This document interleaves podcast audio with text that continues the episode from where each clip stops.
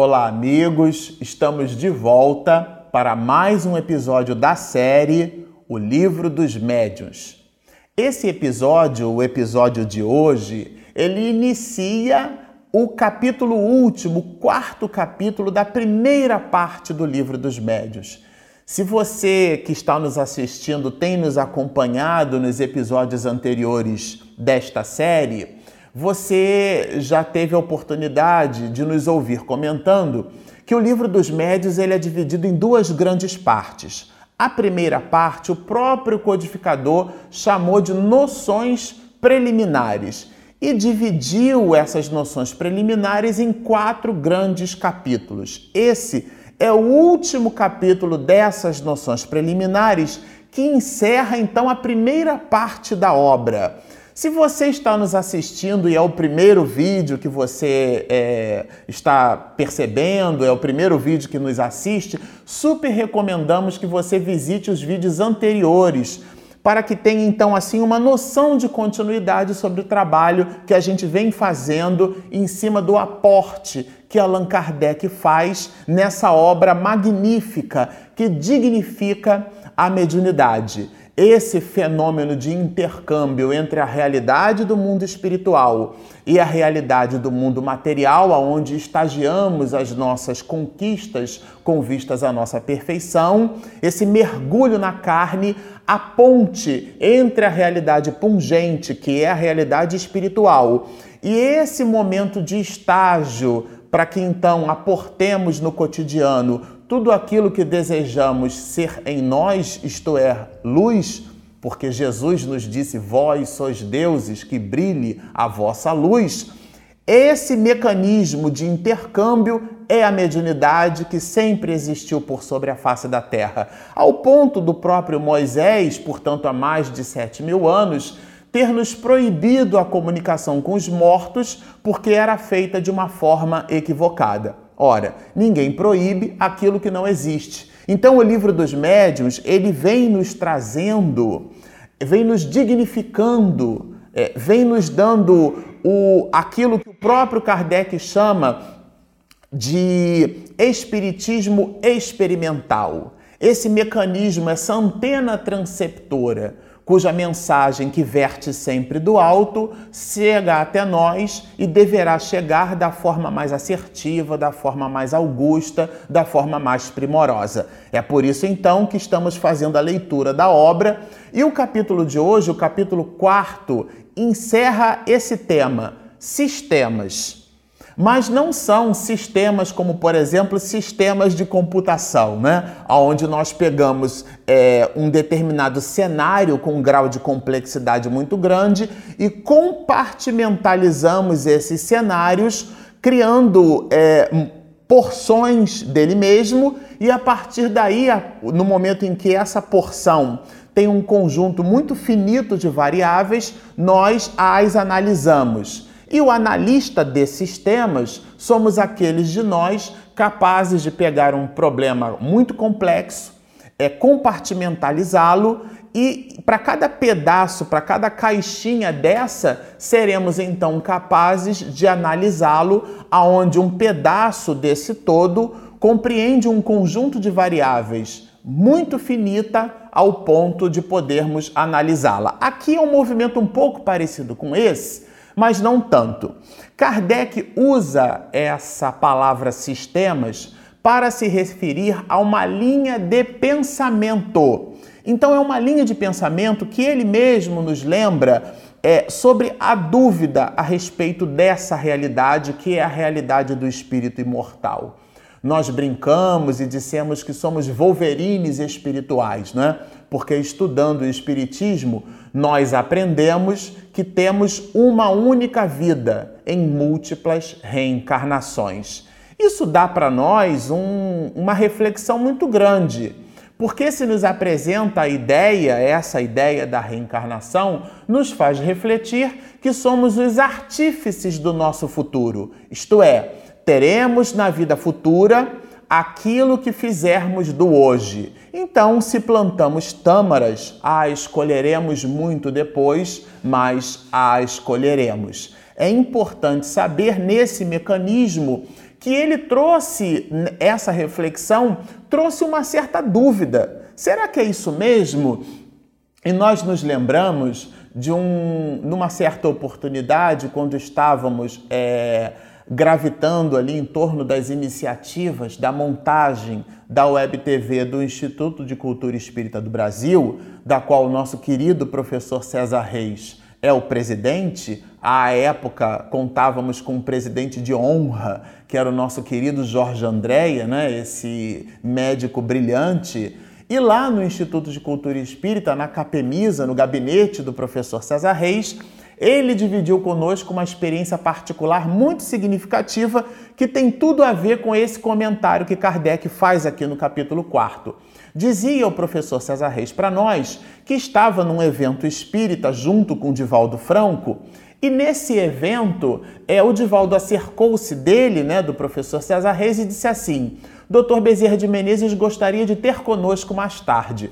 Eles estavam hospedados no mesmo hotel, em quartos separados, e no data-hora combinado entre ambos, professor César Reis foi até o quarto, os aposentos onde o Divaldo estava. Eles fizeram uma prece, contou ele, fez uma leitura do Evangelho e durante a prece ele sentiu um grande cheiro de éter no ambiente, como se fosse a espiritualidade higienizando né, aquele espaço. De repente, de olhos cerrados, numa prece profunda, eu fico imaginando como é que não deve ter sido delicioso isso, né?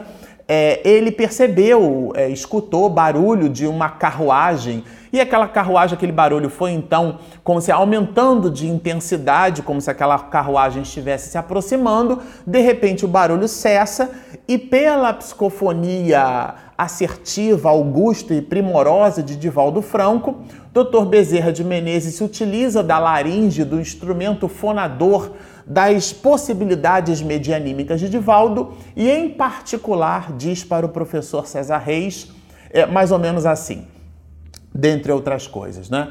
O Espiritismo está na sua quarta fase, disse ele para nós. A primeira fase é, foi a fase da fenomenologia.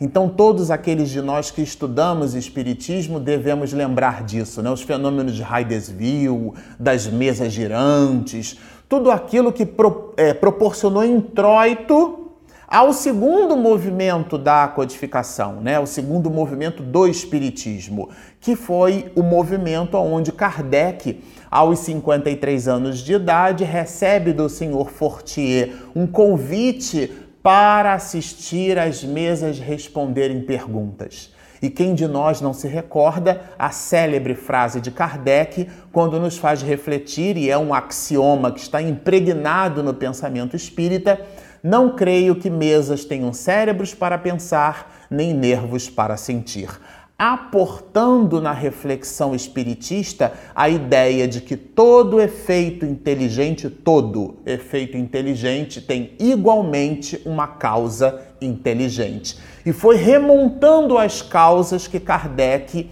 fez-nos perceber, fez-nos perceber, porque já existia, é importante que se diga que o Espiritismo não inventou mediunidade, Moisés, já há mais de sete mil anos, proibia a comunicação com os mortos e ninguém proíbe o que não existe. Então, essa comunicação sempre existiu, mas foi com Hippolyte Leon Denisard Rivard que nós dignificamos, ou melhor, ele e a pleiade de espíritos de escola dignificou a mediunidade e nós a estudamos a partir do advento do Espiritismo, sobretudo a, a partir dessa obra que é um verdadeiro vademecum para aqueles de nós que nos movimentamos no, no, contato com a realidade espiritual, transformando a casa, o cômodo de uma casa espírita, numa verdadeira antena transceptora, é a partir do estudo do livro dos médiuns que nós dignificamos a mediunidade.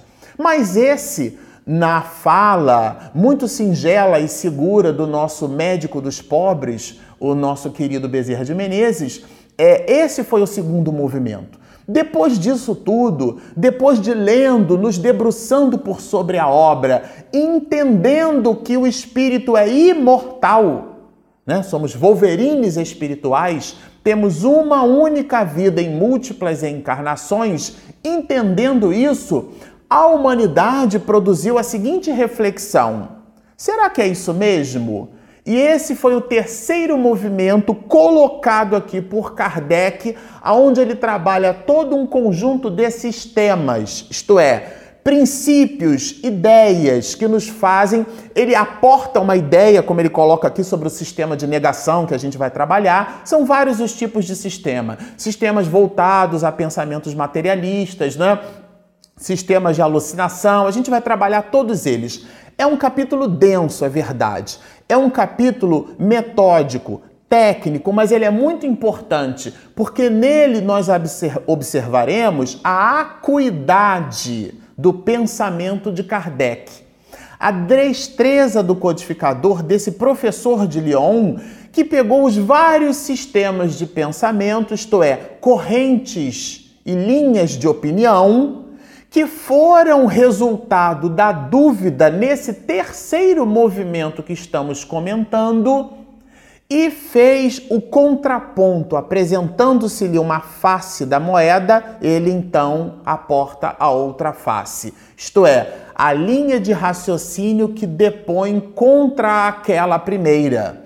Quando fala nos vários sistemas, ele apresenta o sistema e, junto com essa apresentação, toda uma linha de raciocínio nos fazendo perceber que aquela linha de raciocínio primeira não tem substância, não tem firmeza. Ou então, por exemplo, às vezes as pessoas apresentavam uma linha de raciocínio para não para combater ideias, mas sim pessoas. E isto é muito comum, inclusive nos dias de hoje, né? Quando a gente não consegue vencer o comportamento de alguém ou a opinião de alguém, melhor dizendo, nós buscamos vencer a pessoa, ofendendo-a, dizendo-a que ela não tem essa ou aquela característica, né? E Kardec refutava um pouco isso. Ele ia ao encontro das ideias é, em 2015, quando estávamos é, na reunião que a Federação Espírita Brasileira promove, que é uma reunião que converge todos os representantes das federativas estaduais do, do Brasil, lá em Brasília, né, na, na Casa da Unificação, Deus, Cristo e Caridade, lembrando-nos muito de Ismael, a convergência desses representantes formava o Conselho Federativo Nacional. E lá nessa reunião, nesse conselho, o nosso querido Divaldo Franco, de novo por sua mediunidade augusta e singela, faz com que o Dr. Bezerra de Menezes nos dê vários lembretes para o nosso comportamento mergulhados na religião. Ele nos diz que nós poderemos discordar uns dos outros, sobretudo nos dias de hoje, onde a multiplicidade do acesso à informação produz em nós aquilo que o próprio capítulo 4 em Kardec transforma em sistema, isto é, linhas de pensamento, dúvidas que se nos apresentam, que surgem, né? dúvidas em relação à assistência e promoção social? Será que é certo é, forçar alguém a assistir uma reunião pública para depois dar-lhe uma bolsa de alimentos? Como devemos proceder? Qual o verdadeiro valor da caridade? Como apresentar a caridade? E as casas espíritas buscando serem assertivas nesse quesito, isso para citar um dentre os muitos, né? É natural, dizia Dr. Bezerra de Menezes, o nosso médico dos pobres, é natural que discordemos uns dos outros, mas lembrou-nos o amigo, a veneranda entidade espiritual, mas sem dissendir. Isto é, sem partir para, para a briga, para a ofensa, para valores aonde nós trocamos farpas verbais uns com os outros, ou até escritas. Acompanhamos nas redes sociais muitas pessoas que despendem, perdem, consomem o seu tempo buscando ou defender-se ou defender ideias. Numa certa oportunidade, o próprio Divaldo Franco diz: Joana se me apresenta o seguinte raciocínio: Todo tempo que consumimos nos defendendo é tempo mal baratado.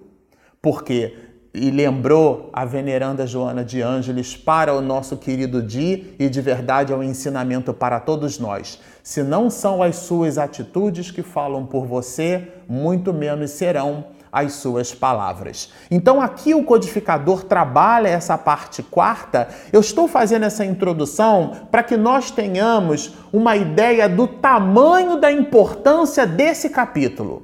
Porque lendo o capítulo, eu convido a você a fazer a leitura desse capítulo para estudarmos ele juntos. Fazendo essa leitura, ela pode se nos parecer maçante, enfadonha. Alguns dirão até que pode parecer chata. Não. Vamos buscar a essência. Vamos estudar em conjunto, vamos navegar nesse mar de possibilidades que são as reflexões de Kardec. O que é que exatamente ele quis trazer para nós? Então ele diz assim: essa interpretação a seu modo, de acordo com suas ideias pessoais, suas crenças ou suas prevenções, são essas as ideias que, que ele, o codificador, chamou de sistemas. Entender as ideias sem atingir pessoas, esse é o nosso grande desafio. Mas se você está curioso, depois que o Dr. Bezerra de Menezes disse pela psicofonia né, de Divaldo para o nosso querido professor César Reis que o Espiritismo estava na sua terceira fase, que era a fase da dúvida, disse ele para nós: Hoje não há mais dúvida, estamos na quarta fase. Precisamos utilizar os instrumentos de massa na divulgação da Boa Nova, que é o trabalho como esse que estamos fazendo aqui, minha esposa Regina Mercadante, nós, sob o concurso daqueles que nos dirigem, para espargir luz. Então, num oceano de possibilidades que é a internet, nós colocaremos a nossa gotinha de azeite ela está ali sem se misturar, mas ao mesmo tempo fazendo parte do volume, a nossa contribuição. Então, se você tem um conteúdo muito assertivo, se você está fazendo um estudo como esse que nós estamos fazendo, coloque-o nas redes sociais. Se você está nos ouvindo nesse instante, você tem um comentário importante para fazer, você pode aportar o seu comentário. Todo o conteúdo que nós produzimos com vistas à nossa própria melhoria, e a nossa melhoria é sempre aquela que nos conduz ao bem, e o bem é toda a atitude humana com vistas ao próximo, é o movimento de indulgência, de se colocar no lugar do outro e realizar para o outro, sem a projeção de ego, sem a projeção da imagem. O que deve aparecer é o resultado, aquela caridade que se nos apresenta o Evangelho, aquela caridade singela, que o que aparece é o resultado e não aquele aporte onde a criatura se mostra e coloca para todo mundo que está realizando algo. Né? Aqui nós vamos observar Kardec colocando correntes de opinião. E de início, no item 37, a gente vai trazer o primeiro sistema colocado pelo codificador, que é o sistema de negação. O sistema de negação é um sistema muito curioso, porque ele é um sistema colocado por aquelas pessoas que negam o espiritismo. Então, em princípio, não. É a chamada monoideia. Então você não apresenta o contraponto, você nega pela simples necessidade de negar. É, há um ano, dois anos atrás, o nosso querido Sérgio Felipe, né, tem todo um trabalho voltado para a glândula pineal como sendo a, a glândula responsável pelas manifestações. Ela, ela, ele usou uma expressão muito interessante, né? ela faz parte do processo medianímico. É, ele nos disse numa conferência, numa palestra de abertura das atividades do Instituto de Cultura Espírita do Brasil, que ele estava cansado de provar alguma coisa. Então, todas as vezes que existia um diálogo entre ele e algum outro médico, e a gente fica imaginando como é que não deve ter sido esses diálogos, né? Como é que eles não devem ter ocorrido. Mas todas as vezes que ele dialogava com alguém com vistas a essas questões do espiritismo, ele ficava com o ônus da prova. Então ele disse assim: não, eu agora eu, eu simplesmente parei, porque as pessoas negam negam, não apresentam nenhuma argumentação pelo fato de negarem. É como se esse advérbio de negação não fosse por si só o suficiente, mas não apresentam nenhuma linha de raciocínio com vistas a essa mesma negação. Então, é, Kardec nos diz aqui que os fenômenos espiritistas, os fenômenos espíritas, eles são de duas grandes naturezas, né? O codificador trabalha esse entendimento. Quer dizer, ele produz uma linha de raciocínio. Então, os fenômenos espiritistas são de efeitos intelectuais, chamou ele, como é o caso, por exemplo, da psicografia, ou então até da própria é, é, pancada, produzindo, por exemplo, um para sim e dois para não, ou o método ampliado da, da tipologia, aonde numa espécie de telégrafo primitivo, as letras eram construídas formando-se palavras, as palavras formavam frases e as frases formavam parágrafos inteiros e textos enormes com conteúdo maravilhoso. Então, para esse tipo de fenômeno, que muito embora tivesse o seu nascedouro nos efeitos físicos, esses eram considerados por Kardec como efeitos intelectuais, porque não era simplesmente a pancada, o fenômeno por ele mesmo. Existiam outros fenômenos, como, como, por exemplo, as pessoas ouviam instrumentos musicais. Esses fenômenos eram chamados de fenômenos de efeitos físicos, né? Mas existem outros fenômenos que o, que o próprio codificador chamou de efeitos inteligentes, que são esses que produzem resultado, produzem reflexão. Então, para esse é, tipo de fenômeno, e a gente recomenda que vocês nos assistam na obra é, O que é o Espiritismo, porque é toda uma série onde trabalhamos o surgimento do Espiritismo e as ideias espiritistas, é em cima desses dois grandes braços, efeitos intelectuais e efeitos físicos, é que Kardec constrói a sua linha de raciocínio refutando os vários sistemas que fizeram é, as correntes de opinião e de pensamento. Bom, nós ficamos por aqui com essa introdução para esse capítulo 4, desejosos de continuarmos juntos. Se você está nos assistindo e é a primeira vez, Inscreva-se no nosso canal, ali naquela marquinha no YouTube, lá tem um sininho. Se você clicar naquele sininho, depois que a minha esposa, que faz uma edição caprichada, Regina Mercadante, publica o material no YouTube, você vai receber uma notificação e com a notificação você nos acompanha é, em tempo. Então, se você ainda não se inscreveu, inscreva-se. Se você já está inscrito e tem alguma dúvida, Poste a sua dúvida no nosso canal, nós faremos as respostas na medida de nossas possibilidades. Portanto, continue nos acompanhando, sigam-nos e muita paz.